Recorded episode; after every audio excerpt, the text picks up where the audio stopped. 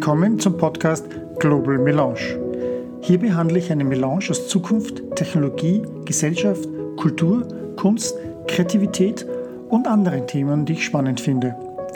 Ich heiße Marie Herger, stamme aus Wien, lebe aber seit zweitausendeins in der San Francisco Bay Area, dem Silicon Valley. Dort forsche ich nach Technologietrends und schreibe dazu Bücher. Dabei fasziniert mich die Überschneidung und die gegenseitige Beeinflussung, die Technologien, Verhaltensweisen, Kunst, Kultur, Politik oder Gesellschaft aufeinander haben. Dazu lade ich interessante Persönlichkeiten aus unterschiedlichen Disziplinen ins Kaffeehaus ein und dort philosophieren wir dann bei einer Melange oder einem Mokka über verschiedene Fragen der Menschheit. Ich hoffe, du findest diese Themen genauso faszinierend wie ich. Die Podcasts und Blogs sowie weitere Links sind auf der Website global melange dot com verfügbar.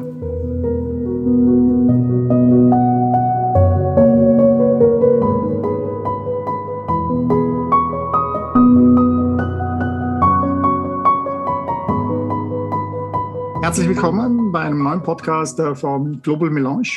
Heute habe ich den Zeichner, den Künstler und Cartoonisten Til Mette aus Hamburg zugeschaltet äh, als Studiogast. Äh, freue mich schon sehr.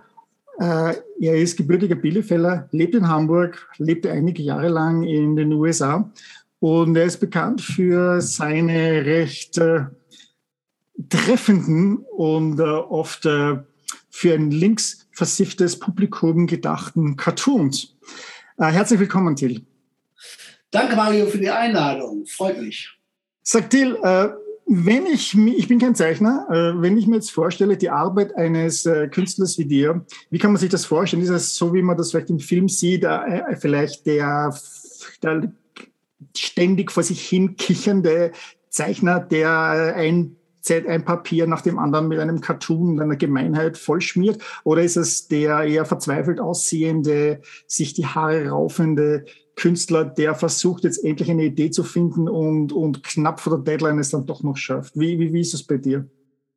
Also das, das weitest entfernteste Wort von meiner Arbeit ist der kichernde Zeichner, der sich selber äh, seiner Arbeit erfreut. Das ist, das ist nicht so. Also dieses Haare raufen stimmt schon manchmal, wenn man zu nah an der Deadline ist.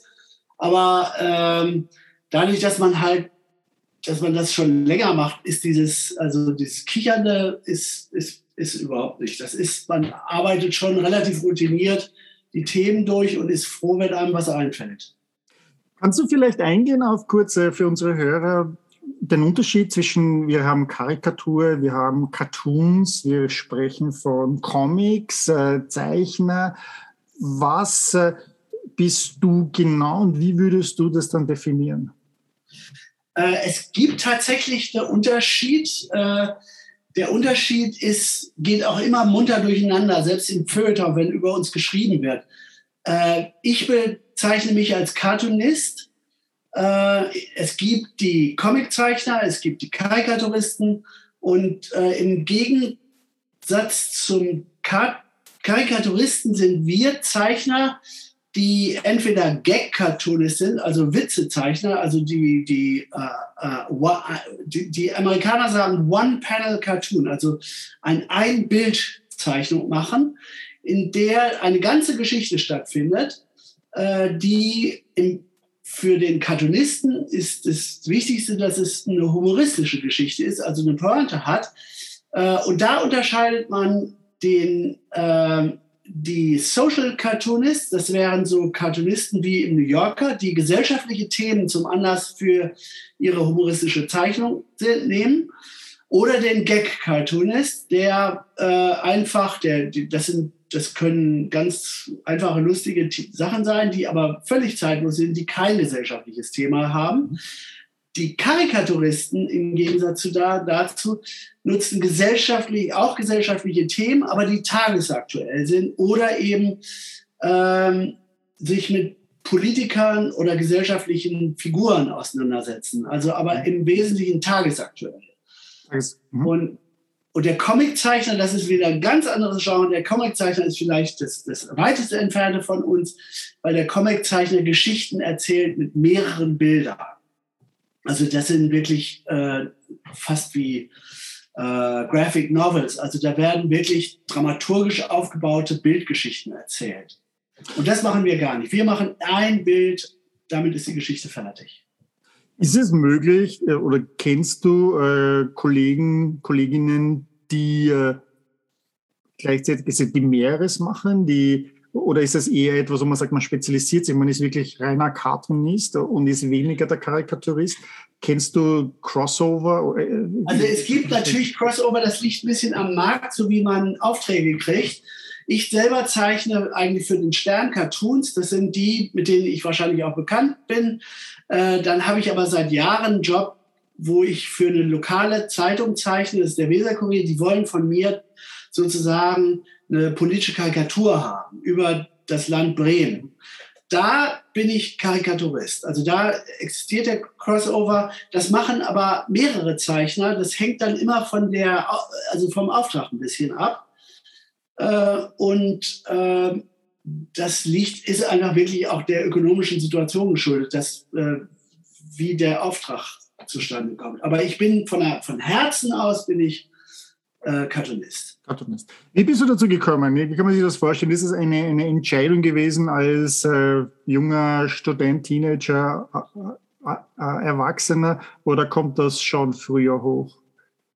Naja, das ist, also ich habe das große Glück gehabt, dass ich mein ganzes Leben lang äh, davon leben konnte, dass ich als Cartoonist zeichne. Äh, angefangen hat das damit, also wahrscheinlich eine Grundvoraussetzung ist, ich habe immer gerne gezeichnet, schon als Kind. Und so habe ich in der Schülerzeitung gezeichnet, ich habe als Student für Studentenmagazine gezeichnet. Und dann fing auch so, weil ich relativ wenig Geld hatte als Student, fing meine Finanzierung des Studiums auch damit an, dass ich Zeichnungen an verschiedene Zeitungen schickte, für die ich damals, das muss man sagen, das war früher achtziger Jahre, wurde man relativ gut honoriert. Da zahlte zum Beispiel die Süddeutsche hundertfünfzig Mark mhm. äh, für eine Zeitung. Das war in den frühen achtziger Jahren. Der, wenn man das heute weiterrechnet, das sind fast vierzig Jahre, äh, der, das Honorar ist heute genau das gleiche, also äh, fünfundsiebzig Euro oder sowas. Das heißt, man muss sich dann vorstellen, dass das Honorar damals wirklich gut war, wenn man da einen Abdruck kriegte. Und das führt dann dazu, dass man sagt, hey, ich meine, das kann auch ein Job sein. Also es war gar nicht so außer der Welt, dass man dann versuchte, daraus einen Beruf zu machen.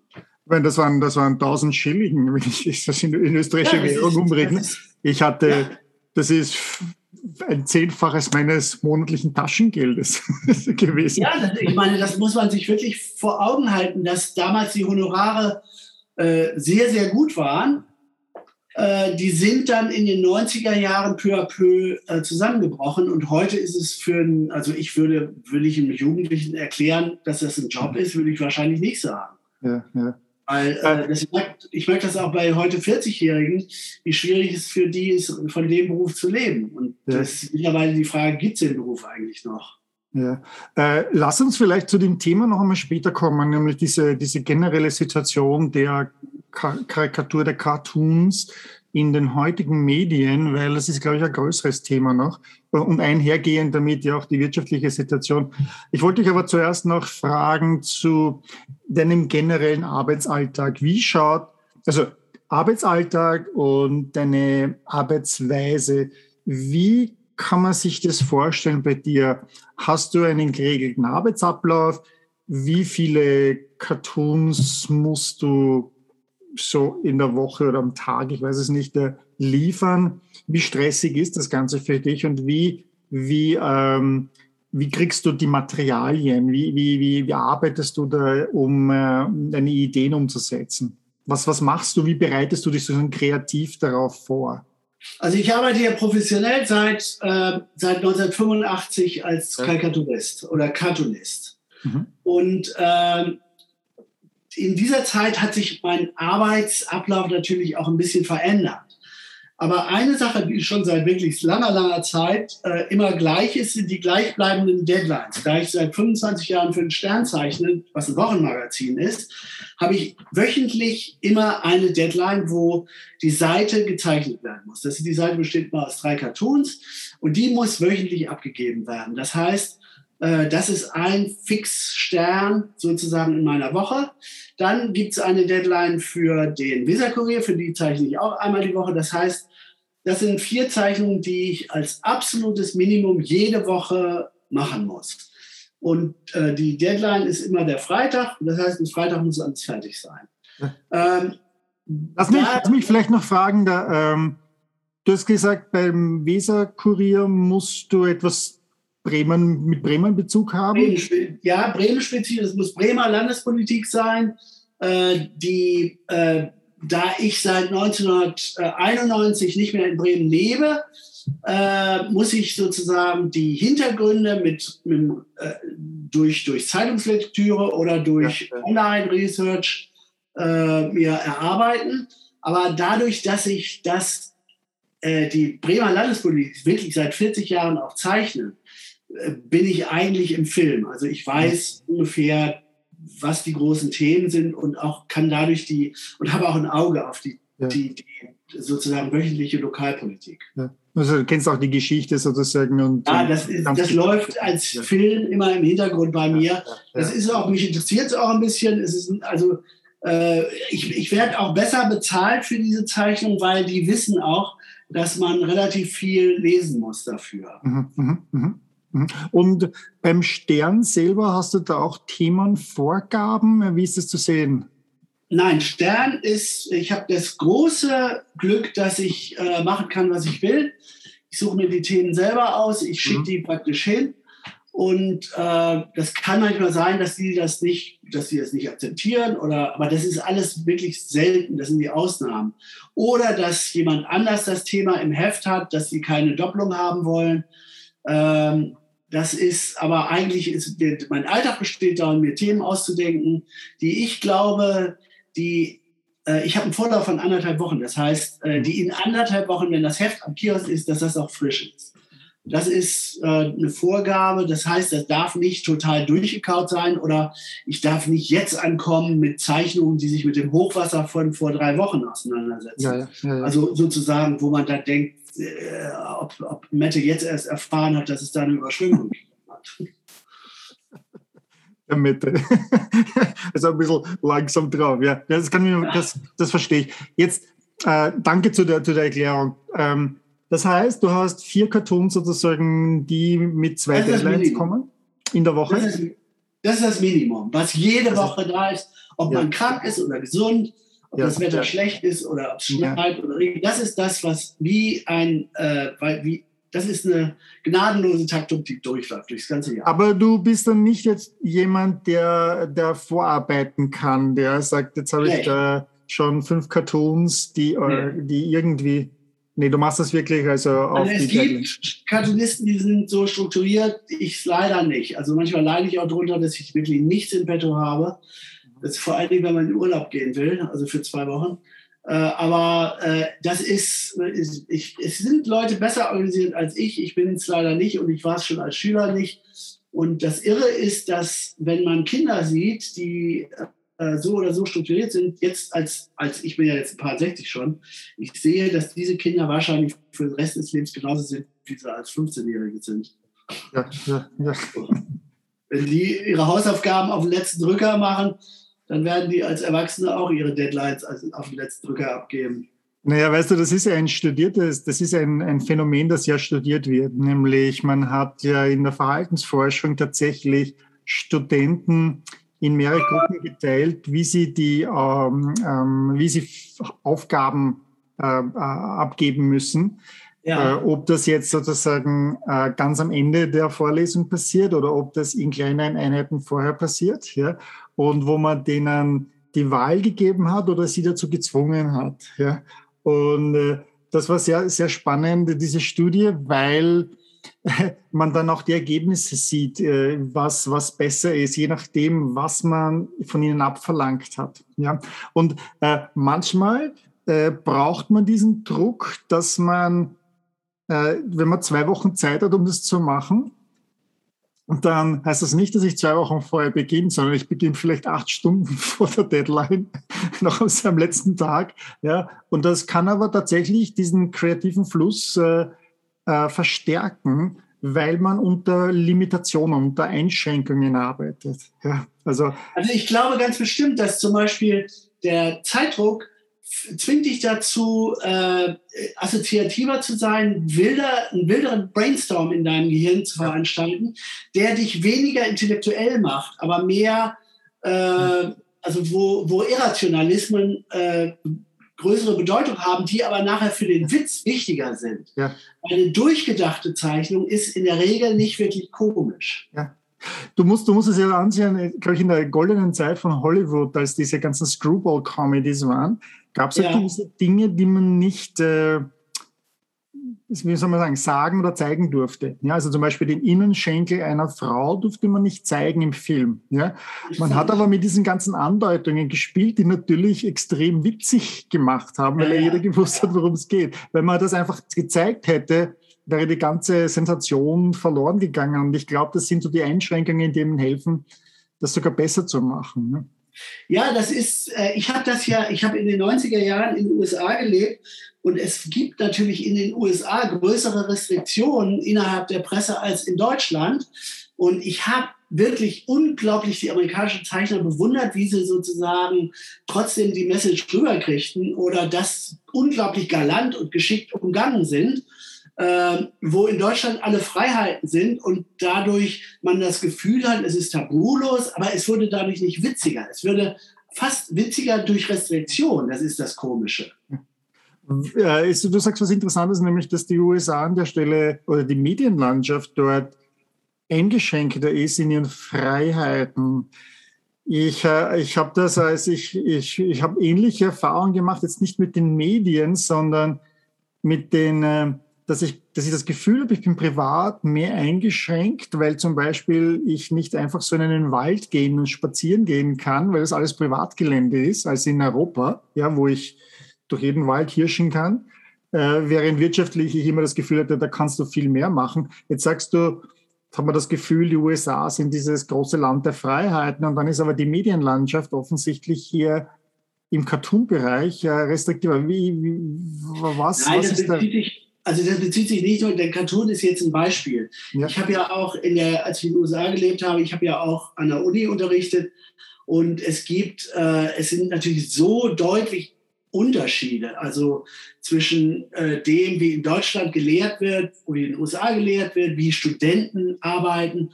Äh, also das, kann, das ist natürlich auch ein anderer Kontinent, das muss man auch sagen, das ist weit weg, also da kann man die Vergleiche nur nicht ziehen.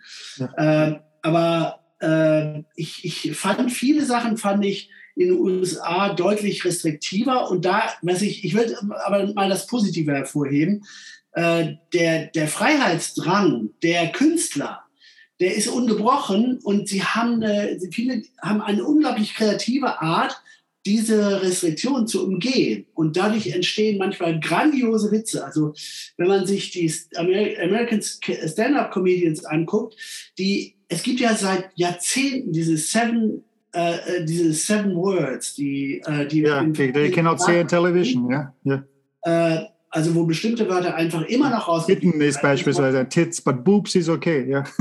Ja, ja, genau. Und, und die, wo, wo Leute dann unglaublich mit spielen, da gibt es einen, einen ganz berühmten äh, Sketch von äh, George Carlin, ja, der das thematisiert, absolut grandios. Und da denke ich manchmal, ist es Ähm, das ist sozusagen die, es, es hört sich immer schlimm an, wenn man sagt, die Freiheiten sind eingeschränkt, aber jetzt die kreativen Leute, wie sie das umgehen, da, ich habe einen unglaublichen Respekt vor denen und, und auch vor deren Witz, wie sie damit umgehen.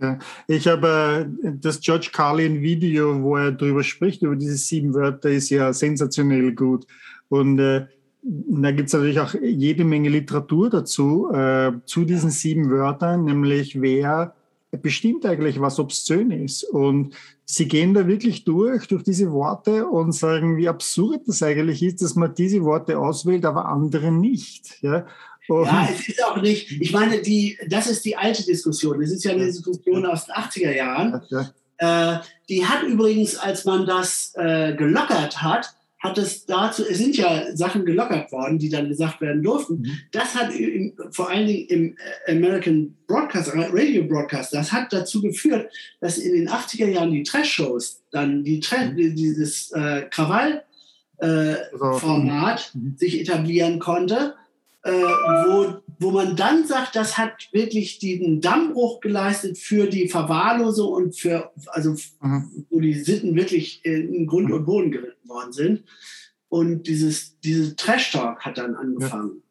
Ja. Äh, es gab sozusagen auch wirklich in den U S A auch Gründe, dass man bestimmte Sachen dann sagte, okay, das wollen wir nicht, aber... Äh, Du, wenn wir gleich bei dem Thema sind, ja, äh, auf der einen Seite äh, sind sozusagen, hat man jetzt diese ganzen Kabelfernseher, Fernseher, wo, wo das sehr wohl gemacht wird, wo man auch total tief runtergeht und, und total verrückt ist. Auf der anderen Seite höre ich dann einen Comedian wie den Chris Rock, der dann sagt, ähm, und dazu, dazu muss man wissen, muss ich, vor, muss ich erzählen, in den U S A äh, sind College Campuses ein ganz ein wichtiger Auftrittsort für Comedians. Das heißt, weil man ja als Student relativ viel zahlt, damit man ein Studium machen kann, ähm, müssen die Universitäten auch was bieten. Und das, das bedeutet auch, äh, sie haben ein kulturelles Programm, das inkludiert dann Stand-up-Comedians, Kabarettisten, die eingeladen werden. Und äh, damit war das eine wichtige Einkunftsquelle für Comedians. Und mittlerweile ist es aber so geworden, dass dort nur mehr so sogenannte Safe-Comedians äh, eingeladen werden. Und Chris Rock, wenn man sich den anhört, oder auch Robin Williams, ja, die waren, die waren relativ dirty, die sind wirklich äh, sehr politisch unkorrekt gewesen. Und die haben sich dann schon geweigert, äh, mit Universitäten zusammenzuarbeiten, weil es diese Political Correctness, diese Wokeness, völlig übertrieben worden ist. Man konnte nichts mehr Kontroverses sagen, weil sobald einer irgendwie sich beleidigt gefühlt hat, jetzt, jetzt scheint das nicht nur in den U S A im Comedy-Bereich ein, ein, ein Ding zu sein, sondern es ist auch in Deutschland drüber geschwappt mit, äh, mit Comedians, mit, äh, glaube ich, Karikaturisten und Cartoonisten, ähm, also Europa generell. Was sagst du dazu? Wie siehst, wie siehst du das? Ist die Arbeit für dich schwerer geworden? Also man kann das nicht, nicht ganz allgemein sagen. Also es ist so, äh, ich kenne die amerikanischen Verhältnisse aus den neunziger Jahren und den zweitausender Jahren eigentlich ganz gut. Ich wusste so die Bewegung, wer, wa, wa, auch wann das aufkam, mit dem, dass es politisch äh, bestimmte Sachen nicht mehr korrekt waren, wann die äh, Sexismusdebatten losgingen und auch die, die politisch korrekten Witze dann dazu äh, gemacht werden könnte. Das, das kann ich, kann ich gut einschätzen, wann das in den, neunzehn, in den neunziger Jahren und den zweitausendern sozusagen sich geändert hat. Ähm, die, das ist richtig, dass viele Sachen jetzt in Deutschland auch angekommen sind von dieser, de, äh, dieser politischen Korrektheit, die in, zur Cancel Culture geworden ist, oder wie man das sagt. Äh, aber das betrifft äh, im humoristischen Bereich die einzelnen Sparten unterschiedlich. Also der Fernsehbereich natürlich am meisten, weil der Fernsehen auch äh, sozusagen eine größere Ausstrahlung hat. Der Cartoon-Bereich eigentlich, äh, ich muss eine Ausnahme sagen, das sind die dänischen Karikaturisten mit den Mohammed-Karikaturen, das lasse ich jetzt immer mal raus. Mhm. Aber im Cartoon-Bereich ist es eigentlich sehr frei immer noch. Und das liegt aber, der Grund liegt daran, dass der Cartoon-Bereich an ökonomischer Bedeutung drastisch verloren hat. Das heißt, die Publikationsformen, die der Cartoon-Bereich früher hatte, sind weggesackt. Und heute kann zwar ein Karikaturist oder Cartoonist zeichnen, was er will, aber das interessiert keinen mehr, weil es nirgendwo erscheint, außer bei Facebook. Mhm. Und wenn man die äh, Standards von Facebook irgendwie einhält, kann man da zeichnen, was man will. Fürs Fernsehen, für den Stand-up gilt das natürlich nicht. Äh, und deswegen, man kann nicht generell sagen, dass es für alle Kunstbereiche gleich gilt. Fürs Kabarett äh, ist es auch, dass das Kabarett äh, politisch korrekt ist, aber dann politisch korrekt, wenn es im Fernsehen auftaucht. Auf der Bühne haben, gelten viel, viel größere Freiheiten oder in kleinen Clubs. Also das haben wir nicht. Wir haben auch, glaube ich, nicht diese brutale ähm, politische Korrektheit an den Universitäten, wie es in den U S A ist. Das ist noch nicht so. Aber wir haben eine, ich glaube, eine Tendenz. Und ich glaube, in zwei Jahren werden wir noch, werden wir sozusagen das viel deutlicher haben. Das ist viel deutlicher rübergeschwappt. Dieses Wokeness wird ja. deutlicher werden. Ja. Wie, wie kommt es zu dieser Wokeness, zu dieser politischen Correctness? Ist das, weißt du, ich habe ich hab vor, ich habe morgen, kommt von mir ein neues Buch heraus, das heißt Die Kunst, wie man sich nicht entschuldigt. Und ein Thema ist... Die, Non-Apologies. Und äh, da geht es äh, auch darum, dass äh, eine der Entschuldigungen, die man immer vorbringt, also die Nicht-Entschuldigung ist, na, ich entschuldige mich halt, sobald, so sollte ich jemanden beleidigt haben. Damit gehen wir so das, das, das irgendwie Gefühl vor, die Leute sind zu sensibel geworden. Und äh, genau das wurde ich gefragt, jetzt äh, am Sonntag in einer Clubhouse-Session. Ähm, ist es jetzt etwas, äh, wenn man sich jetzt den Cartoon anschaut, ist es jetzt etwas, dass wir mehr sensibel geworden sind und Rücksicht nehmen auf ähm, diskriminierte Minderheiten oder bestimmte, oder wird das, wird das jetzt schamlos ausgenutzt und äh, kann man nicht mehr über sich selber lachen oder ist es nicht mehr erlaubt, über andere zu lachen? Was, was sind die Gründe da? Also äh, vielleicht zwei Sachen. Einmal das, das äh, Prinzip, mit einer Entschuldigung sich aus einer Sache rauszureden. Das ist also, äh, das ist ja auch jetzt bei uns, bei jedem angekommen. Man muss sich immer dann schnell entschuldigen, dann hofft man, dass der Shitstorm damit abgeblasen ist. Ähm, für mich ist das eigentlich auch eine interessante Entwicklung, die das Thema hat, weil als ich in, den, in die U S A kam, Anfang der neunziger Jahre, wenn ich aus Deutschland kam oder aus, ja, aus Deutschland kam, da war ich, da, ich fand die Amerikaner unglaublich freundlich, weil sie sich wirklich entschuldigten. Wenn man einen aus Versehen angerempelt hat, dann haben Amerikaner haben immer gesagt, oh, excuse me, excuse me. Äh, und ich fand das immer wahnsinnig charmant und das war irgendwie äh, höflich und das fand ich respektvoll. Und ich fand dadurch Amerikaner immer unglaublich kultiviert und zivilisiert in New York City, also die nicht berühmt dafür sind. Aber äh, weil in Deutschland hätte man gesagt, kannst nicht aufpassen. Äh, und sozusagen wäre die Reaktion genau umgekehrt gewesen. Man hätte den Typen, der einen angerempelt hat, den hätte man angeranzt. Äh, und äh, de- deswegen, das ist die Sache, dass die Amerikaner sowieso eine Kultur der Entschuldigung immer hatten. Aber in letzter Zeit merkt man, es ist wirklich eine völlige falsche Entschuldigung, eine unehrliche Entschuldigung und eine Entschuldigung, die einem Prinzip folgt, und zwar eine Diskussion abzukürzen oder abzubrechen. Mhm. Und die unehrlich, wie unehrlich sein kann, nur ist. Also das ist zum Thema Entschuldigung. Die, äh, die andere Sache war, äh, was hast du nochmal gefragt? Ich habe es, sorry, wir haben ein paar Unterlagen. Das zweite war... Ähm, ähm. Ob wir sensibler geworden sind, so, nicht mehr über uns lachen das können. Ist, ne? die, da, das finde ich ist auch eine grundsätzliche Sache. Ich jetzt als Cartoonist, ich bin ja nicht Cartoonist, um Leute zu beleidigen. Also das ist ja nicht meine Intention. Ja. Äh, sondern wir äh, spießen gesellschaftliche Schieflagen auf. Und äh, eine gesellschaftliche Schieflage ist ja nicht durch uns verursacht, sondern wir beschreiben die. Jetzt ist zum einen interessante Sache dabei ist, ich habe einen Haufen Cartoons gemacht zum Thema Behinderung und Rollstuhlfahrer und sowas. Und ich habe nie von einem Rollstuhlfahrer eine Beschwerde bekommen, die im Stern sozusagen veröffentlicht worden ist. Ich habe aber immer Beschwerden bekommen von Leuten, die für Rollstuhlfahrer sprechen. Das heißt, nicht die Betroffenen haben sich bei mir gemeldet, sondern genau im Gegenteil. Die fanden das toll, dass sie, äh, ich, ich habe wirklich Leuten die Sachen signiert, weil die sich wollten, sich das an den Kühlschrank hängen. Aber die Fürsprecher für eine bestimmte Gruppe, die haben sich echauffiert. Und das zeigt ein bisschen auch das Prinzip, dass es gibt mittlerweile Leute, die fast wie Berufsauf, äh, Berufsempörer sind, die Sprecher von Minderheiten sind, der sie selber aber auch nicht angehören. Ja. Und da äh, ist offensichtlich eine, eine, ein Erregungszustand entstanden, der nicht mehr von den Betroffenen äh, ausgelöst wird. Und das schafft eine andere Atmosphäre.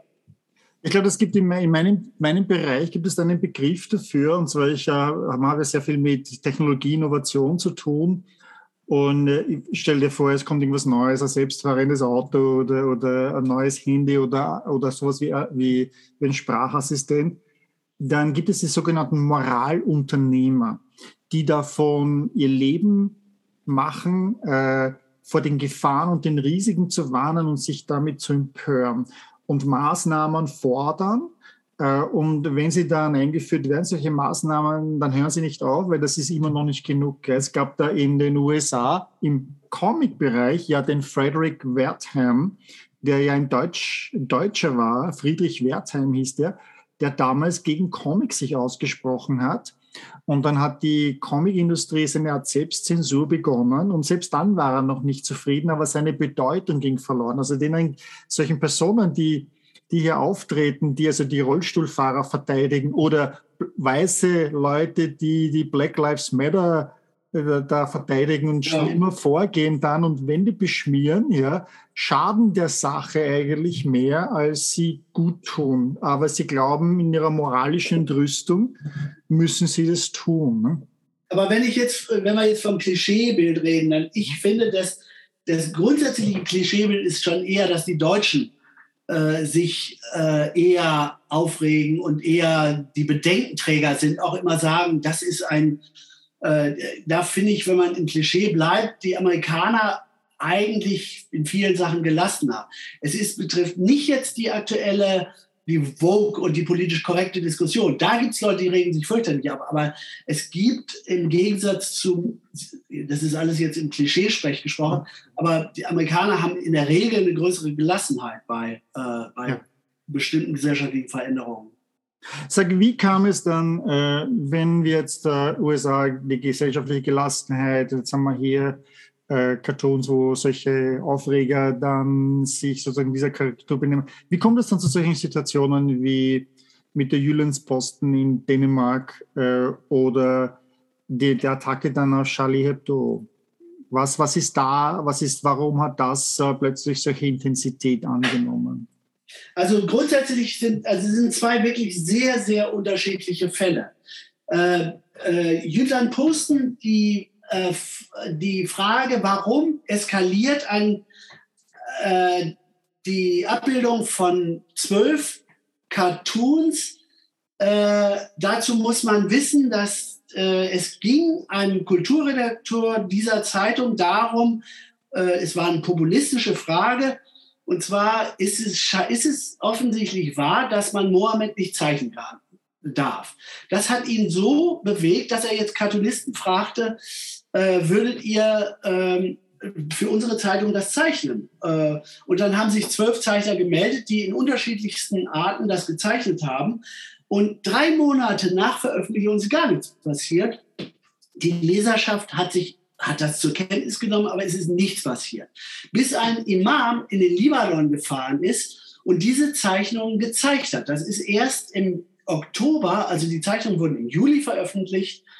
Im Oktober ist im Libanon der Protest ausgebrochen, und zwar, weil ein äh, Imam aus dieser Stadt nach, den, äh, nach in den Libanon geflogen ist mit den Zeichnungen im Gepäck, äh, die er dann da skandalisiert hat.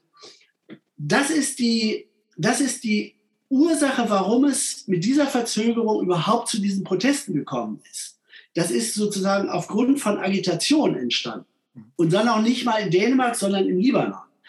Äh, die in Frankreich, die Charlie Hebdo-Geschichte ist, äh, dazu muss man einfach wissen, dass die äh, französische Gesellschaft ist wirklich, äh, ist in der Migrationsfrage viel radikalisierter, was die sozusagen äh, katholisch-weiße äh, mhm.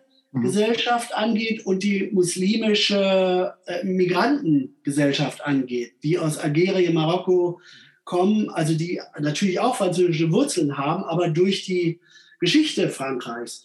Und äh, da hat sich einfach eine absolut radikalisierte islamistische Gruppe innerhalb von Frankreichs radikalisiert, die dann eben zu diesen Terroristen oder Terrorangriffen ge, äh, äh, oder wo es dazu eskaliert ist. Aber das ist, das sind wirklich zwei sehr unterschiedliche äh, äh, Sachen, die aber in der Konsequenz dazu führten, dass wir das Thema äh, Islam alle mit Vorsicht anfassen im Augenblick.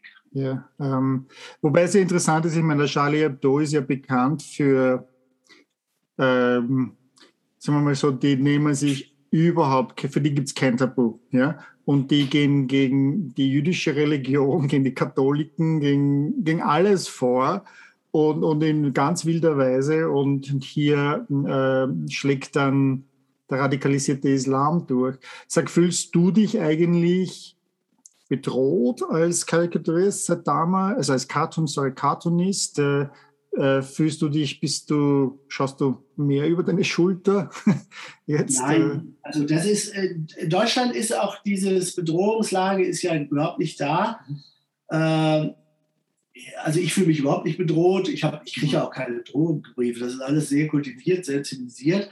Äh, man muss auch sagen, dass äh, es hat sich natürlich auch medial äh, dramatisch was geändert. Wenn man sich vor Augen führt, Charlie Hebdo war bis zu dem Anschlag eine Zeitschrift, die kurz vor der Pleite war. Ja. Die hatten maximal dreißigtausend Leser. Das ist eine Kleinstzeitschrift, die für Interessierte gemacht worden ist. Also wenn ich Freund von äh, äh, brutaler Satire bin, dann bin ich zum Kiosk gegangen, habe Charlie Hebdo gekauft. Mhm. Das waren Das war eine Kleinstzeitung. Als diese, als die, äh, von denen wussten die meisten Franzosen gar nicht, was da drin steht. Das heißt, äh, als es dann den Anschlag gegeben hat, hat es ja auf den Schlag zwei Millionen Hefte gegeben. Mhm. Äh, und äh, dann fing und sogar, es, und sogar eine deutsche Version, ja. Und eine deutsche Version. Das heißt, die kriegten auf einmal eine Popularität, die aber völlig künstlich erzeugt worden ist, weil es gibt natürlich nicht zwei Millionen Fans dieser Art von Satire. Das ist immer eine kleine, kleine, kleine Gruppe, die das diskutiert, die das toll finden. Und, aber genauso gibt es dreißigtausend Leute, ich könnte jetzt eine Zeitung machen, die heißt Die Koffer. Also dann würden sich Leute auch für Koffermodelle interessieren. Also äh, es gibt immer dreißigtausend Leute, die sich für irgendwas interessieren. Und ähm, deswegen, was, was der Unterschied ist, das mediale Interesse auf einmal, dass man jetzt sagt, das ist aber eine völlig äh, irre Art der Satire oder sowas, das ist Quatsch. Die, hat, die war nie massentauglich. Kannst du, du hast, du hast schon mal die wirtschaftliche Situation damals von Charlie Hebdo angesprochen, kannst du vielleicht über die, jetzt mal die Entwicklung der wirtschaftlichen Situation von Karikaturisten, Cartoonisten sprechen? Du hast ja, wenn ich, wenn ich eine Zeitung habe, wie den Stern oder, oder eine andere, wo ich weiß, es gibt einen Cartoon, dann ist das oft die erste Seite, die ich aufschlage. Und das sieht man auch bei vielen anderen Leuten, die das als erstes aufschlagen und, oder aus der Seite zwei oder drei in einer Tageszeitung, wo noch solche politischen Cartoons drinnen sind. Und äh, jetzt ist es aber doch so, dass etliche Magazine über die Jahre, in Österreich das Profil beispielsweise, die Cartoons rausgenommen hat. Also nicht mehr zahlt oder, oder die halt viel weniger zahlen wollten. Was ist da los? Ich meine, Cartoons sind etwas, was offensichtlich das Publikum will, aber die Zeitungen nicht zahlen wollen oder nicht abdrucken wollen. Also generell muss man sagen, dass wir uns wirklich in einer Umwälzung mhm. der medialen Landschaft befinden. Das ist eine der, in meiner Lebenszeit, die größte Umwälzung, die passiert. Das ist, es wird vom Print in die digitalen Medien transferiert. Und dieser Transfer funktioniert auf keiner Ebene. Das heißt, die, die Printmedien verlieren an Leser, die ähm, digitalen Medien machen kein Geld. Das ist das Grundproblem. Äh, für, wenn wir jetzt von den Karikaturen reden und, und, und Cartoons reden, könnten wir auch genau die freien Mitarbeiter oder die Fotografen nehmen. Für die ist exakt die gleiche Situation entstanden. Das ist kein besonderes Thema für Cartoons und Karikatur. Es ist das gleiche Thema, was andere Berufsgruppen in diesem medialen Umwälzung genauso betrifft. Die freien Mitarbeiter, die Autoren, die Edelfedern, die Fotografen, die Grafiker, die Grafik. Es betrifft ganz, ganz viele Branchen, die genau diesen brutalen Prozess der Verelendung, es ist, es, man muss es wirklich so sagen, es ist ein Prozess der brutalen Verelendung, äh, äh, zum Opfer werden. Und äh, was passiert ist, äh, wir auf der einen Seite sehen wir den Verfall, das heißt auch, wo die Honorare drastisch gekürzt werden in den Printmedien, Andererseits erleben wir den Aufstieg von, äh, von digitalen Medien, die aber nicht bezahlen. Und da ist es das Problem, dass ähm, ich kriege, mir wird versprochen, eine weltweite äh, Verbreitung meiner äh, künstlerischen Produkte, aber ich kriege keine Gegenwährung dafür. Ich kriege Likes dafür, aber für Likes kann man sich nichts kaufen. Mhm. Und äh, das hat, führt wiederum dazu, dass ein unglaublicher Boost da ist. Es fangen wahnsinnig viele Leute an, auf sozialen Medien zum Beispiel zu veröffentlichen, wo aber auch kein Lektor mehr da ist. Das heißt, es ist unglaublicher Schrott da, der veröffentlicht wird, wo die, der Konsument kann gar nicht mehr unterscheiden, was ist Qualität, was ist Schrott. Es ist einfach ein unglaublicher Wust und dadurch verliert auch das Genre seinen Reiz und seinen Wert. Und in der Phase befinden wir uns leider gerade. Ich habe jetzt gerade gelesen, ich meine, es ist ja einer, ein, ein großartiger Karikaturist, äh, Cartoonist, äh, sorry, Cartoonist gerade verstorben, Martin Perscheid, der Perscheids Abgründe gemacht hat. Und da habe ich mit Entsetzen auch lesen müssen, dass er mehr oder weniger äh, im Monat, glaube ich, ein oder zwei Wochen einen Nebenjob hatte, damit er äh, überleben kann, weil von den Cartoons alleine konnte er auch nicht leben. Und das ist einer, der auch sehr, sehr populär war. Also ich habe bei Martin Perscheid ist es wirklich, also was ich jetzt auch in den Nachrufen ein bisschen komisch finde, ist, also merkwürdig finde, äh, ich habe äh, ja, also, also wir kennen uns alle als Cartoonisten, wir kennen uns alle seit Jahrzehnten wirklich und äh, ich war jetzt nicht mit, mit ihm privat befreundet, aber wir haben uns als Kollegen unglaublich respektiert. Ich habe auch das Vorwort für sein letztes Buch geschrieben, dadurch waren wir in letzter Zeit sehr viel in Kontakt.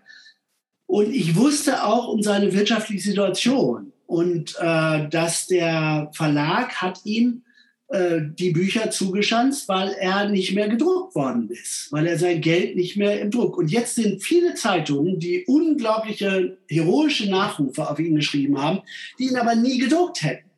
Und da denke ich immer, ja, jetzt habt ihr einen eurer besten Zeichner, die das Land hervorgebracht hat in den letzten dreißig, vierzig Jahren. Keiner von euch Arschlöchern hat dem aber je einen Job, ge- also einen Job gegeben. Oder er hat dann diese fünfzig-Euro-Jobs machen müssen. Ja. Äh, und, und das ist jetzt in dieser ganzen gefühlsduseligen Nachruf-Bullshit, äh, der da viel steht, als einer der größten Zeichner. Ja, aber keiner hat ihm Geld gegeben. Das ist das Irre. Ja, ja. Und äh, Das ist ein bisschen, das ist ein Schlaglicht sozusagen auch auf unsere Szene, aber leider ist das, wird das auch nirgendwo äh, thematisiert. Mhm. Ähm, vielleicht, äh, vielleicht eine etwas andere Frage, und zwar, wir haben im Vorfeld für diesen Podcast, habe ich dir gesagt, was ich nicht fragen werde. Ähm, ja. äh, Ich frage aber drum herum. Ja, ja, ja, ja, und zwar, und zwar ich, ich, ich komme mit der Geschichte und du wirst vielleicht dann verstehen, was ich damit meine. Und zwar ich selber äh, bin ja, äh, schaue mir im Silicon Valley hier lebend äh, Technologietrends an und ich sehe hier sehr viele selbstfahrende Autos. Und darüber rede ich dann halt zum Beispiel in Deutschland. Und die erste Frage, die ich in Deutschland immer kriege, ist äh, nach diesem Problem ein selbstfahrendes Auto, wie es entscheiden soll, ob es die Oma links oder das Baby rechts überfahren soll, wenn es nicht mehr bremsen kann, wenn die plötzlich da sind. Ja? Und das ist ein bekanntes Problem, das nennt sich das Trolley-Problem, das ist ein ethisches Dilemma, ähm, ist aber in der Praxis völlig irrelevant, weil äh, wenn es so häufig wäre, dann hätten wir es in der Fahrschule gelernt, ne? Dann hätten wir darauf trainiert und so weiter. Aber das ist etwas, was vor allem aus dem deutschen sprachigen Raum immer kommt und äh, ich finde es immer intellektuell, intellektuelles Masturbieren. Ja? Also das ist sehr interessant, ja, ja, ja, aber praktisch völlig irrelevant. Jetzt, jetzt gibt es eine intellektuelle Masturbationsfrage immer, die du als, als Cartoonist kriegst, nämlich, was darf Satire? Darf Satire alles? Ja? Und ich frage mich an der Stelle und, und, und die Antwort ist, ja, die darf alles. Aus Basta, Diskussion ist vorbei. Ja? Nein, nein, es, es stimmt ja nicht. Es ist ja? Im Rahmen der Gesetze darf Satire alles. Also man muss, das, man muss schon dann fragen für den jeweiligen äh, Raum, in dem man publiziert. Also das ist in Deutschland schon mal anders als in den U S A. Ja, ja, ja, ja, ganz klar. Das heißt, oder in Österreich, ich weiß nicht, wie die unterschiedliche Lage in Österreich, aber Österreich und Deutschland, nehme ich mal an, sind relativ verwandt. Also, wo ja. die, äh, aber die Frage ist natürlich, die, die ist gerechtfertigt, aber äh, die, die Antwort kommt natürlich, auch wenn sie von Cartoonisten kommt, immer auch völlig als Stereotyp daher, weil man natürlich äh, seine eigene äh, Arbeit natürlich verteidigt. Und dann sagt man immer reflexartig, dass man alles darf. Aber ich, ich darf keine Verherrlichung von Gewalt. Ich darf keine äh, Nazi-Propaganda zeichnen mit, mit Hakenkreuz und sowas. Das darf ich alles nicht. Also das ist, das ist klar, dass ich das nicht darf. Ich meine, die, die Sache ist ja mehr immer die Satire. Jemand, der Satire schätzt, der Satire der Fall ist, solange sie sich nicht gegen mich wendet. Ja? Also, sobald sie ja, ja, das ist linken oder grünen Themen angreift, ja, ist es okay, wenn die Satire irgendwie Nazis, sich über Nazis oder Rechte oder sonstige Bürgertum ähm, lustig macht. Aber ich frage, die Frage, die ich eigentlich stellen wollte, ist, äh, warum fasziniert uns diese Frage so? Warum, warum ist man da nicht, so wie beim autonomen Auto mit dem Trolley-Problem, warum ist man da nicht äh, differenzierter? Ist das etwas, ich habe immer das Gefühl, es ist so diese, diese Ignoranz, äh, die da, also eine Unwissenheit, das ist natürlich jetzt äh, etwas, was man durchaus entschuldigen kann, dass nicht alle Leute exakt das wissen, aber gleichzeitig hat man scheinbar immer starke Meinungen oder fühlt sich damit intellektuell plötzlich erhoben, weil man diese Frage stellt. Äh, gerade vielleicht jemanden, der ein Experte ist und dann halt irgendwie meint, tief zu diskutieren, aber eigentlich nur damit seine, so sehe ich das, seine gewisse Unwissenheit zeigt und dass, dass man da kein tiefes Durchdenken gemacht hat. Ähm, also ich erlebe das, also ich zeichne ja schon relativ lange und ich diese Frage oder die Häufigkeit dieser Frage, wie sie gestellt wird, kenne ich eigentlich nur aus den letzten zehn, zehn oder zwölf Jahren. Vorher war die Frage gar nicht so da. Und ich vermute, das ist jetzt wirklich meine Vermutung, dass viele Leute nervt irgendwie irgendwas, auch Zeichnerei, auch irgendwie äh, die sogenannte Verwahrlosung der Sitten oder die Sexualisierung oder die, äh, whatever, das nervt die Leute. Und dann unterschwellig will man eine Struktur und eine Grenze und eine gesittete Ordnung haben. Und aus diesem unterschwelligen Wunsch nach Regelmäßigkeit, nach Gesittetheit, nach Ordnung, nach Zivilisation, nach Konsens, erlaubt es Leuten, diese Art von Fragen zu stellen, die man vorher, die ich vorher überhaupt in der Häufung nie gehört habe. Also natürlich gibt es die, äh, das, die, die, die alte Tucholsky-Antwort auf diese, genau diese Frage. Aber das war auch eine Zeit, wo die gestellt worden ist, wo die Gesellschaft unglaublich restriktiv war und wo man Sachen verfolgt hat. Und ich bin aber aufgewachsen in den, also nach sechziger Jahren bis in die, sagen wir mal, Mitte neunziger Jahre, wo man wirklich alles konnte. Und da war nicht die Frage, was darf man, was darf man nicht. Das hat kein, kein Mensch interessiert.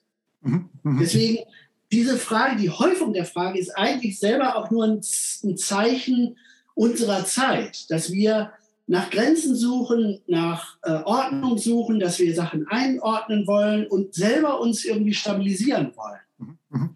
Mhm. Apropos Ordnung. ähm, ich habe überrascht äh, festgestellt, dass als der Perscheid, Martin Perscheid verstorben ist, dass, dass man ganz genau wusste, wie viele Cartoons der gemacht hat. viertausenddreihundert.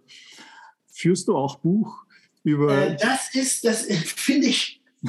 Das ist das Erste, was ich wirklich bei Perscheid komplett verstanden habe, weil das kann ich, ich kann das auch fast, nein, ich kann es nicht bis auf das, den Zehner sagen, aber ich kann es auch genau sagen. Und Perscheid war ein akribischer Archivar. Ja. Also Perscheid hat wirklich akribisch Archiv geführt. Das kann man übrigens auf seiner Webseite auch, oder das kann man auf seiner Webseite, wird das auch irgendwie, kann man das sehen, wie akribisch er das gemacht hat. Ja, ich, ich sehe nur auf der Facebook-Seite, glaube ich, posten die Administratoren immer die, die genaue Nummer dann noch hinzu, zu dem Cartoon, ja, sodass man das finden kann. Wie das viel ist, hast du gemacht? Das das hast du also bei mir ist natürlich, dass ich veröffentliche das nicht, also das ist nirgendwo offen, aber ich weiß, jeder Cartoon hat eine Nummer, ich bin jetzt irgendwie bei sechstausendfünfhundert. Mhm. Äh, und äh, also da, deswegen, das war eine Sache, die wusste ich, ja, das ist wie bei mir, also das ist nicht anders. Also, also gesagt, vielleicht, vielleicht noch einmal zu deinen Cartoons, ja. Ähm, wenn ich mir die anschaue, die haben so, äh, ich bin ja mehr aus dem Süddeutsch, süddeutschen Sprachraum, ja, ich komme aus Wien, ähm, ähm, kenne den, äh, kenne den amerikanischen Bereich ein bisschen mit äh, vor allem diesen ganzen politischen Cartoons, Political Cartoons, die es da gibt, ja, die in den Tageszeitungen abgehen, die, die oft brachial Humor haben und dann auf der anderen Seite diesen feinen Humor, wie er in den New Yorker erscheint. Und äh, deinen schätze ich mehr so New Yorker Style ein, ja, der immer so ein gut bürgerliches Setting hat, ja, der, der mehr oder weniger so aus dieser Äh, irgendwie so, so, du erwartest es nicht, dass da, da diese absoluten Überraschungen kommen. Ähm, das heißt, du hast immer so ein Paar, das irgendwie vielleicht am Sofa sitzt, eine Stehlampe, als, immer mit einem Gläschen, oft mit einem Gläschen Wein. Ja? und, ich find, und dann kommt irgendeine Gemeinheit oder irgendeine, wo du mal schluckst, ja? Und dann aber lauthaus drauf lachst, ähm, weil, weil es wirklich wieder so ähm, tabubrechen ist. Wie siehst du dich an der Stelle? Wie ähm, äh, kommst du dazu? Auch, auch, auch vielleicht die Frage noch, äh, ich sehe bei dir, du hast keine durchgehenden Charaktere. Du hast mehr oder weniger, also nicht jemanden, der, sagen wir so, wiedererkennbar ist, sondern es sind immer mehr so die, die Klischee, äh, sagen wir da, bürgerlichen Klischee-Typen, die du da hast. Äh, ja, ich habe keine Figur, die ich, die ich je, an der ich festgehalten habe, das stimmt. Äh, ich habe so äh, Protagonisten, die sind, die könnten alle miteinander verwandt sein. Also das ist eine Gruppe. Ich glaube, dass, also das habe ich mir nicht bewusst überlegt. Das ist im Laufe der Jahre wächst das so. Und, aber ich habe mir natürlich auch manchmal Gedanken gemacht, warum das eigentlich bei mir immer so aussieht. Die, die blödeste Antwort ist die, dass ich ein fauler Hund bin. Also ich, ich, ich äh, zeichne also ein Setting, was ich x-mal schon bezeichnet habe. Und die Stehlampe, die sieht aus wie die billigste Ikea-Lampe, die lässt sich am schnellsten zeichnen. Das ist die vielleicht blödeste Antwort. Die andere Antwort ist, dadurch, dass es ein offenbar erkennbar bürgerliches Milieu ist, ist es ein Milieu, in dem ich selber aufgewachsen bin, was ich gut kenne und wo ich auch die Sprache im bürgerlichen Milieu einigermaßen kenne und daraus Fallhöhen entwickeln kann. Also mhm.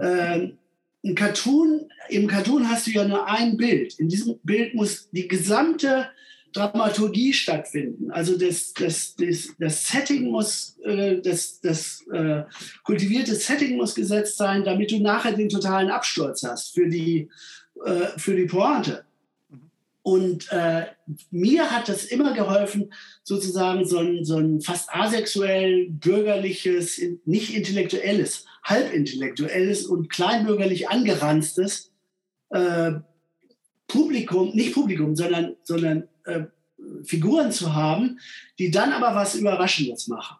Ja. Und, und das ist eigentlich, was mich sozusagen von der, für die Art von Humor, die ich mache, am nachhaltigsten interessiert. Also wo ich immer Spaß dran habe, an diesen Art von Setting. Ja.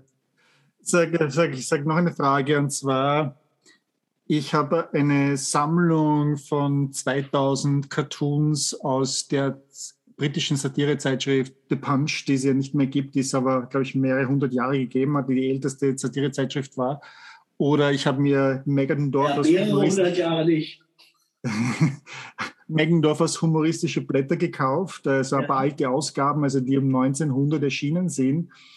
Da gibt es auch sehr viele ja. Karikaturen und Cartoons drinnen. Und bei manchen, wenn du die liest, verstehst du im heutigen Kontext das überhaupt nicht mehr oder es muss erklärt werden. Ist dir das, geschieht dir das auch, dass, wenn du auf einige Cartoons zurückschaust, dass die irgendwie, dass du sie selber nicht mehr verstehst? Was war das damals? Oder du musst jetzt noch einmal nachdenken, was das war? Oder, oder gibt es welche, die äh, damals nicht so eingeschlagen haben, aber heute plötzlich irgendwie hochpoppen? Also das ist, finde ich, für mich auch ein interessantes Thema, weil ich glaube von mir selber, dass nur höchstens, absolut höchstens, zehn Prozent der gesamten Zeichnungen, die ich mache, in zehn oder fünfzehn oder zwanzig oder dreißig Jahren noch verstanden werden können. Das heißt, neunzig Prozent fallen weg. Das ist äh, brutal gesagt, aber ich glaube, dass die Halbwertzeit von einem Cartoon leider, leider, leider recht hoch ist. Äh, interessant, was du gesagt hast im Punch. Wenn man sich die Entwicklung des Punch anguckt, die Entwicklung des Cartoons im Punch anguckt, da sind zum Beispiel, äh, es wäre in den Zehnerjahren des letzten Jahrhunderts undenkbar, dass ein nicht akademisch ausgebildeter Zeichner äh, hätte Cartoonist werden können. Das sind absolut äh, akademisch gebildete Zeichner, mhm. die aber immer einen Gagschreiber brauchten. Die waren so gut ausgebildet, dass sie aber den Gag nicht liefern konnten. Und der, der, der Gagschreiber hat denen den Gag drunter geschrieben. Das heißt, bis in die fünfziger Jahre war es total normal, dass zwei Leute den Cartoon machten. Und ähm, beim Punch ist es noch interessant, die ersten Unterzeilen, also die äh, Captions, waren wie Regieanweisungen geschrieben. Das heißt, da stand auch, dass diese Person lächelt oder lächelt suffisant. Und dann kam das, was die Person sagt. Das heißt, die, der moderne Cartoon ist erst in den späten zwanziger Jahren entwickelt worden, wo der Leser selber beurteilt, wie das Gesicht zu werten ist. Das war in den ersten Zeichnungen im Punch noch vorgegeben durch die Caption. Also deswegen, mich interessiert sozusagen auch die Entwicklung, die historische Entwicklung, wie kommt es eigentlich zum modernen Cartoon? Ja. Und das führt dazu, dass der Leser, also es führt letztendlich immer mehr dazu, dass der Leser selber der äh, Urteilende ist, also der, der in, äh, empowered wird, selber zu beurteilen. Mhm. Mhm. Das ist, das ist das sozusagen, wenn man heute den modernen Cartoon beschreiben wollte. Gibt es bei deinen eigenen Cartoons welche, wo du sagst, das hat dich eigentlich, die Reaktionen haben dich überrascht, das hättest du nie erwartet? Oder, oder umgekehrt, äh, Cartoons, auf die du extrem stolz bist, die aber irgendwie völlig untergegangen sind oder wo keine Reaktion kam? Wie, wie, wie, wie, wie also das ist, die, die ich gut finde, sind in der Regel keine großen, äh, also die, die sind nicht so populär, die ich sehr gut finde, auf die ich sehr stolz bin. Mhm. Äh, es ist, das, dadurch, dass ich relativ viel zeichne und auch viel abgeben muss, sind oft manche, oder sind manchmal wirklich Schwache dabei. Das ist mhm. einfach so, bei der Masse, die man zeichnet. Und wenn ich dann Komplimente kriege, wie unglaublich man hat lachen müssen über diese Zeichnung, dann denke ich immer, diese Zeichnung war wirklich scheiße. Also, was hast du denn für einen Humorgeschmack? Und das war billig und das war irgend so ein, so ein wirklich ein billiger Gag. Und darüber hast du gelacht. Ha. Also das was, sagt, was sagt das über dich als Leser? Ja, ja, nee, das irritiert mich eigentlich am meisten. Also dass, dass man eigentlich seine eigenen Fans oder Leser dann äh, nicht einschätzen kann. Also das, das ist wirklich das Irritierendste. Du, ich kann, ich kann mit dir mitleiden, weil ich schreibe ja Bücher und ich habe eine ganze Reihe von Büchern geschrieben mittlerweile. Und die Bücher, wo, die ich selbst als am unrundesten empfinde, wo ich aufgrund von äh, den Themengegebenheiten und der Dynamik äh, nicht zu einem runden Buch gekommen bin, sind die, die am erfolgreichsten sind, weil sie am rohsten äh, wirken. Ja, ja, ja. Ja? Während die, wo ich wirklich stolz drauf bin, dass das wirklich... Äh, Na die, jetzt wieder, das, das Entschuldigungsbuch, ja, ist auch ein relativ rasches im Vergleich zu dem, was ich normal, ich brauche normal eineinhalb Jahre für ein Buch.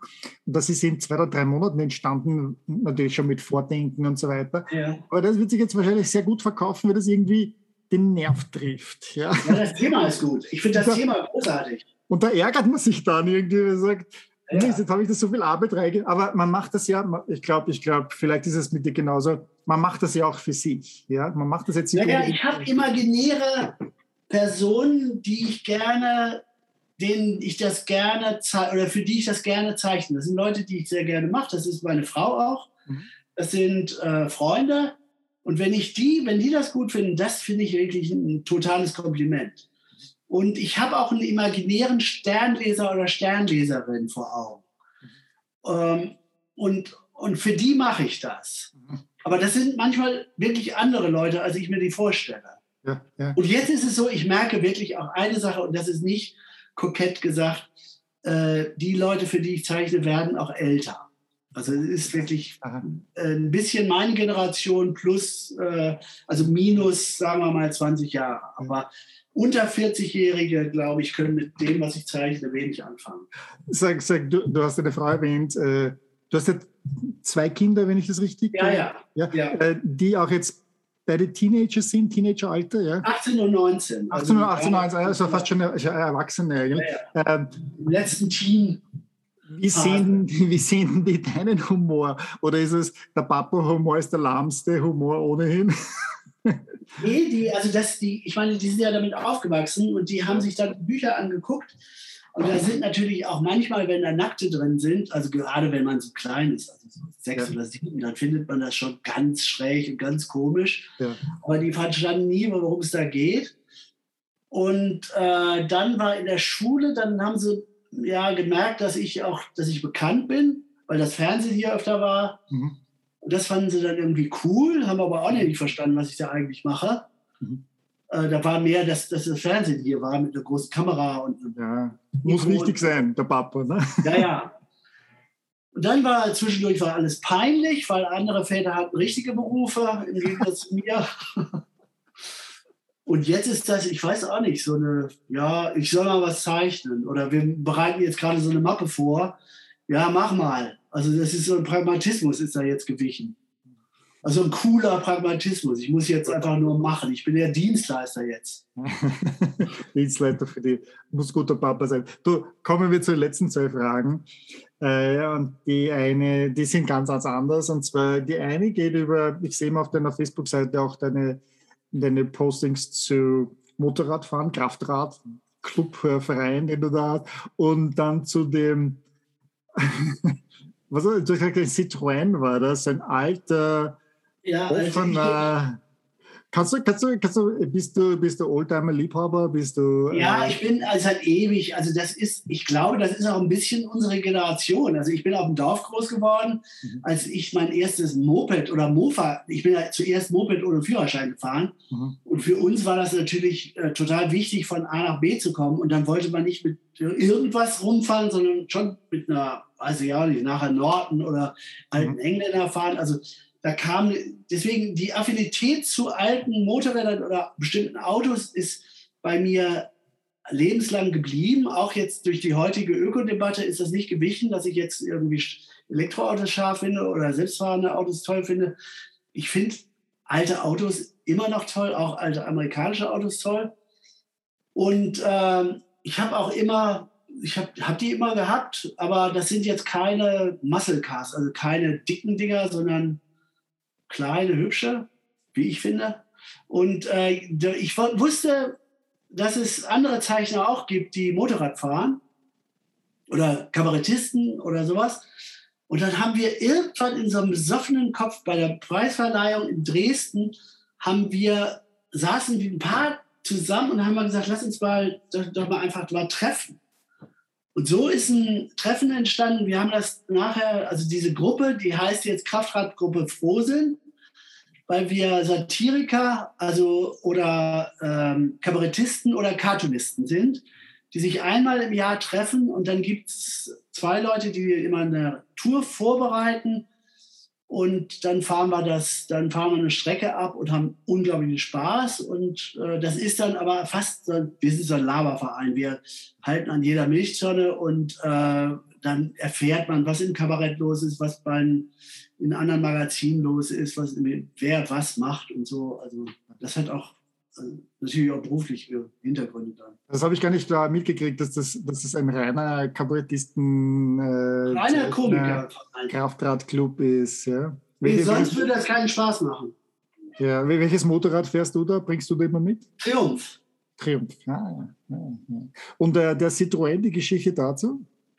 Das ist, das ist, die, die Ursachen sind die gleichen. Da gibt es nur jetzt nicht irgendwelche Gruppe. Das mache ich alleine und den Kindern ist das zu peinlich, das Auto, weil es ein kleiner Citroën Mehari ist, der sechsundzwanzig P S hat, äh, aus den sechziger Jahren ist, also wirklich einen kleinen Motor hat.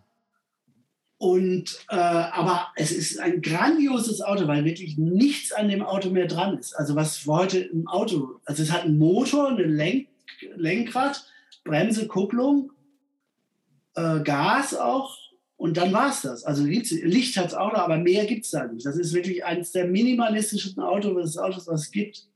Und ich finde das, ich finde sozusagen dieses Konzept, also dieses, wenn es regnet, ist das großartig, das Auto, weil es natürlich völlig reinregnet. Aber dafür hat das Auto ungefähr solche großen Löcher im Boden, dass der Regen auch wieder unten abläuft. Und das hat, äh, ach so, das Dach ist, ist ein Zeltgestänge.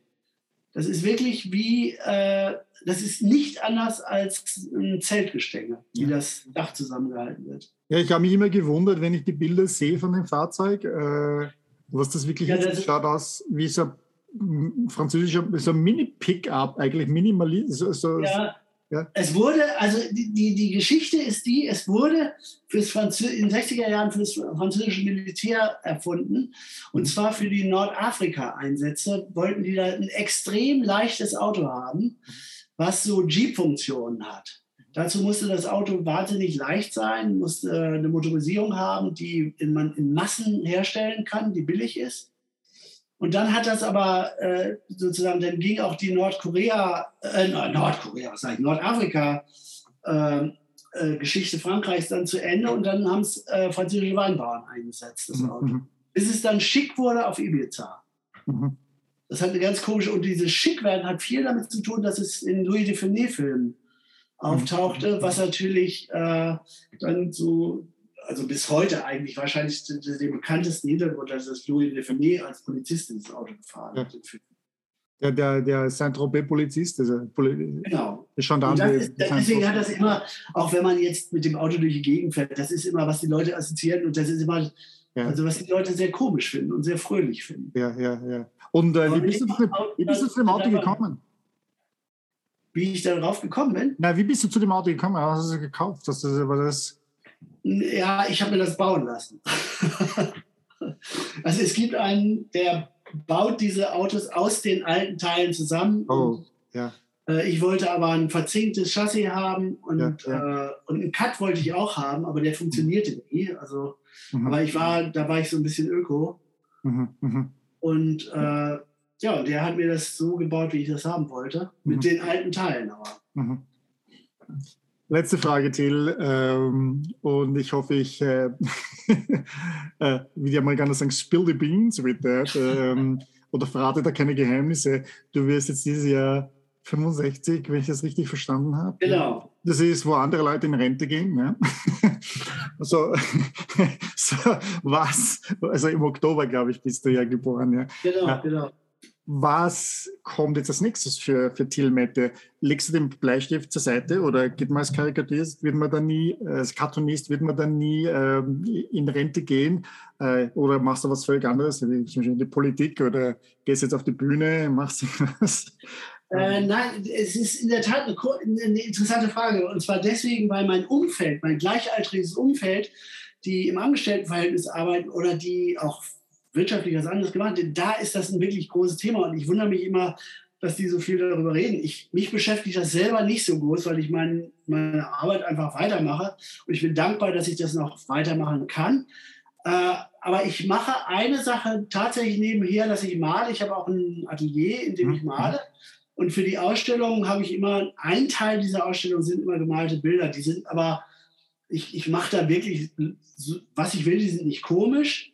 Ähm, und das mache ich gerne und äh, das ist nicht eine Sache, die ich fürs Alter, also die, wo ich mir vorstelle, dass ich das fürs Alter mache, aber ähm, ja, es ist irgendwie eine komische Zeit, muss ich wirklich sagen. Wenn man jetzt fünfundsechzig wird, man, ich glaube, die größte Herausforderung ist, dass, dass die, die Sachen, die Themen, die man noch zeichnet, auch noch andere Leute interessieren, dass man nicht, da, dazu zählt aber auch, dass ich jetzt natürlich nicht nur offiziell der alte weiße Mann bin, sondern auch wie weit äh, schleicht das eigentlich als Gift ins Gehirn ein, wo man sozusagen sich selber nur noch äh, reden hört und äh, nur noch von alten Geschichten lebt. Ja. Also zum Beispiel das, was wir eben geredet haben, die alten Autos, die haben natürlich viel damit zu tun, dass ich in einer bestimmten Zeit groß geworden bin. Wenn ich jetzt heute fünfundzwanzigjähriger bin, äh, habe ich ein viel größeres Selbstverständnis zu geliehenen Sachen, also mhm. zu share ge- ge- geliehenen Autos. Ja, ja. Das heißt, der, dieser Eigentumsdrang, der ist nicht so groß. Und da, ich lebe natürlich viele Sachen auch nur, weil ich in einer bestimmten Zeit groß geworden bin. Und da, daran merke ich auch auf eine komische Art meinen Alter. Gott sei Dank nicht durch Krankheit, sondern eher durch sowas, durch Verhaltensweisen. Ja. Also, wenn ich die richtig verstanden habe, werden wir dich weiterhin im Stern sehen, im, im Weser-Kurier, ja, und auf Facebook mit frischen Materialien. Äh, das äh, ist gute Nachricht für, für die Liebhaber von, von Cartoons von Til Mette.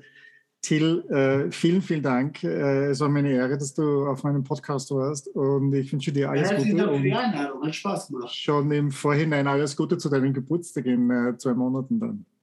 Okay, danke, das ist jetzt schon sehr verfrüht. Danke. Danke. Bis Mario.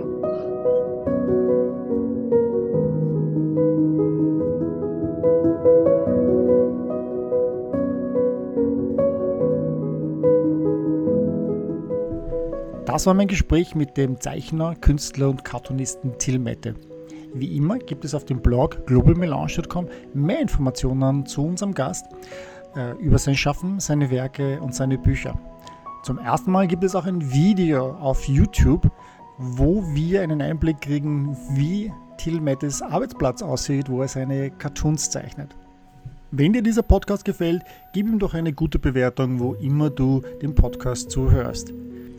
Erzähle es auch Freunden weiter, sodass wir mehr Zuhörer bekommen.